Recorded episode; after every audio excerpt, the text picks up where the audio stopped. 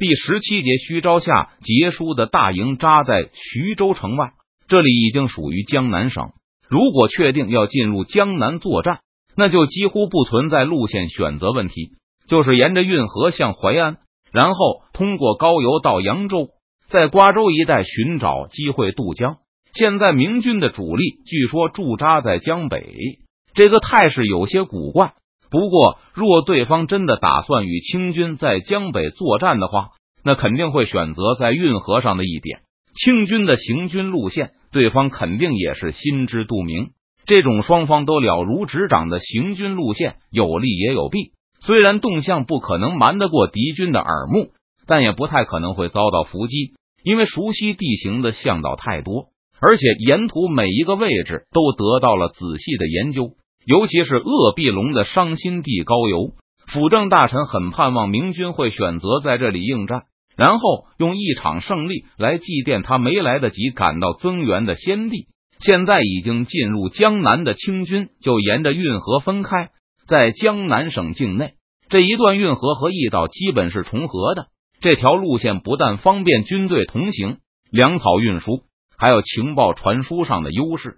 徐州北方就是山东地界。陆续赶来的露营部队正源源不断的进入江南，他们会先面见杰叔和鄂必龙，接受他们的安抚和勉励，然后加入到备战的大军中。徐州北方的驿路通过临城驿连接藤县，继续向北，在兖州分叉，一直通向济南。靠着这条驿路，康亲王可以了解山东的情况。不过，于七和其他山东大侠都处于苟延残喘的状态。山东那边很多天都没有来过急报了，而另外一支驿路则和运河平行，京东平、桐城、高唐以最短距离连接北京。这条驿路保证了北京和徐州的联系，而且通过它，杰叔可以随时掌握运河上的运输调动情况。对于明军为何云集江北，鄂必龙的看法就是明军野心膨胀。打算和郑成功一样寻找机会和清军决战。如果击败了清军主力，江南就可能又一次出现大范围倒戈的现象。邓明担心这样的处理会给自己造成严重的隐患，但对清廷来说，关注的可不是明军的隐患，而是失去江南的严重后果。一旦江南反正，那对清廷来说就是蓝喉一刀，失去了东南的赋税，就没法养活西北的兵。如果出现雪崩现象，导致浙江、福建、湖广都脱离控制，而且不能夺回来的话，那清廷就是一夜回到二十年前。在鄂必龙和李国英的反复解释下，杰叔也意识到明军的险恶用心。这是一场清军根本败不起的战争，甚至不需要大败，只要一场能让邓明加以利用宣传的小错，就可能带来灾难性的后果。用李国英的说法，就是这是一场对邓明来说赚多赔少的赌博。他赌输了，顶多是死点人；而清廷赌输了，就可能会失去半壁江山。如果长江以南重新归顺明军，就李国英都会对清廷是否能统一天下产生怀疑。既然绝对输不起，连小败仗都不能打，康亲王的军事行动就必须要格外的小心，兵力永远不嫌多。而且只要没有百分之一百的把握打赢，就根本不要去动一动打仗的念头。唯一的好消息就是，信心膨胀的明军没有利用他们水师的优势在长江上打游击，看起来会和清军在扬州府境内打一场野战，使得他们的水师优势得不到充分的发挥。今天上午，前去瓜州的北京使者返回了徐州。他们已经见到了邓明，并从对方那里得到了回复。这支使者团是打着鲜明的旗号，沿着驿道去扬州的，所以一路平安无事。一踏入淮安府，就得到了两江和漕运总督衙门的重兵贴身保护，把他们一路护送到扬州，然后又被扬州的陆营护送到了明军营地前。对于邓明的回复，杰叔和鄂必龙都很关心。顺治已经死了快三年了，最初的愤怒和羞辱感已经消散了大半。就算鄂必龙还盼望着有机会祭奠先帝，也能意识到这种愿望不足以和朝廷的安危相比。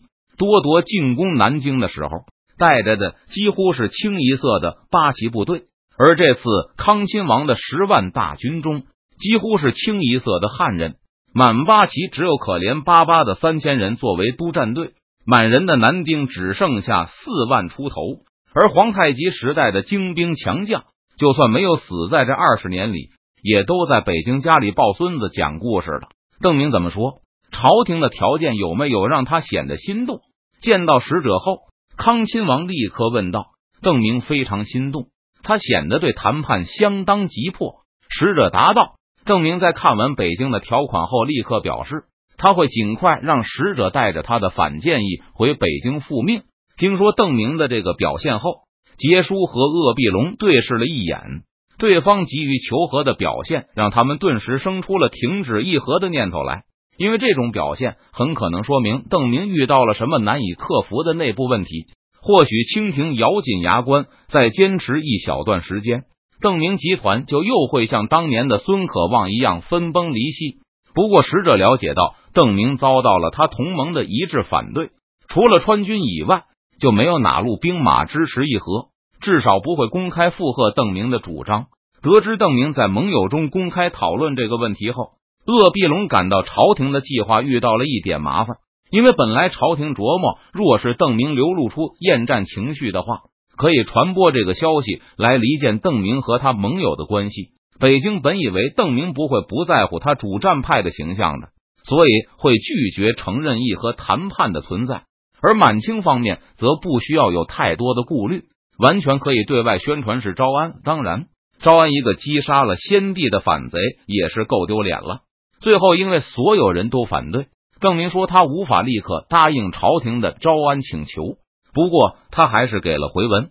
使者把邓明给的回文递上，其实这就是邓明的反建议。其中说，为了长江沿岸的百姓能够安居乐业，邓明愿意暂停攻势四年，让百姓能够休养生息。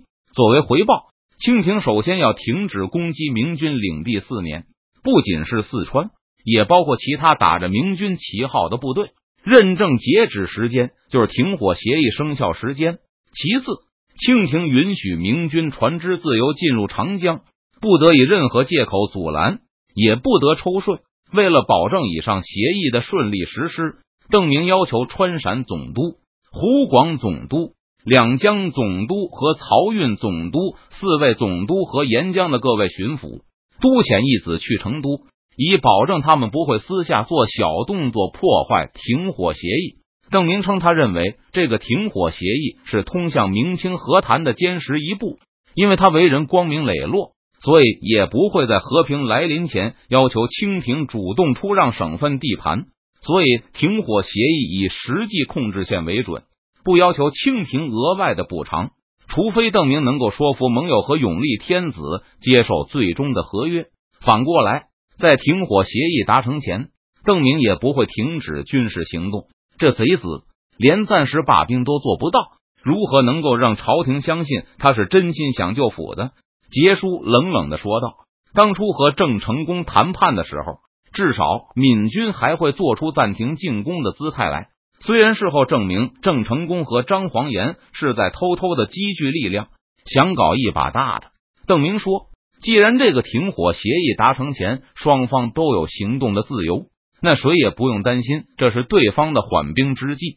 听到这里，杰叔也忍不住露出了笑意。这个邓明中缓兵之计的次数实在是太多了，看起来终于要吸取教训了，这样才能放心大胆的谈下去。而且，谁要是认为谈判吃亏，完全可以继续打下去，直到打或者谈出一个满意的结果来。听完了使者的报告，鄂必龙觉得这个方案和朝廷的预想有些不同。虽然邓明不要求割让省份就先实现停火显得很有利，说不定将来还能因此少给点地盘，但这个让督府遣子做人质很麻烦。邓明的回文中坚称人质很重要，避免督府因为想立功而擅开边心。不过，若是这样的条件一公布，谁都知道这不是招安，而确实是平等谈判了。当然，邓明的真实目的是给通邓的督府找一个更好的理由。以便把儿子送到成都。虽然林启龙可以偷偷的送，但如果有一个合理合法的借口，对督府们来说当然更好。邓明说他愿意继续谈判，也会努力说服奎东贼和舟山贼和他共进退。不过，在达成合议前，不会停止作战。杰叔知道，这就意味着邓明仍享有阻击、伏击、攻击清军的自由。即使达成了协议，无论是对着皇天后土，还是祖宗神灵发誓，杰叔也认为自己还是攻打明军的完全自由。唯一的问题就是要权衡是否合算。所以，看到邓明居然在这个问题上实话实说，杰叔都有点感动了。听说邓明这个人信誉很好。鄂必龙也听说过不少关于邓明的传闻，他向李国英求正道。虽然李国英不能把释放券、优惠券、用牛换人等势力都拿出来作证，但在这个问题上，他觉得有必要让康亲王和辅政大臣了解一下他们的敌人到底是个什么样的人。说不定这也是邓明的致命弱点。邓明这个人，嗯，本来李国英想说邓明非常狡诈。但猛然想起，为了解释邓明为何会一而再、再而三地中缓兵之计，他已经把邓明形容为天生厚道。邓明有个怪癖，那就是说话算数。奴才认为他将来一定会败死在这上面。鄂必龙沉思了一下，可惜这是和谈而不是招安，我们只好相信他是个重诺的人，不然就可以试一下邓明是否有诚意了。大人的意思可是让邓明剃头？李国英反问道：“他知道当年索尼就用了这招，测出来其实郑成功毫无诚意。”鄂必龙点了点头，这招对郑成功有用，对邓明没用。虽然不是招安，而是议和，但奴才敢说，邓明完全不介意剃头，都不用威胁，只要给他一万两银子，他就能当着使者的面剃头。大不了等使者走了，他再剃个光头好了。李国英蛮有把握的说道：“邓明在穿边的时候，剃头也不是一次两次了。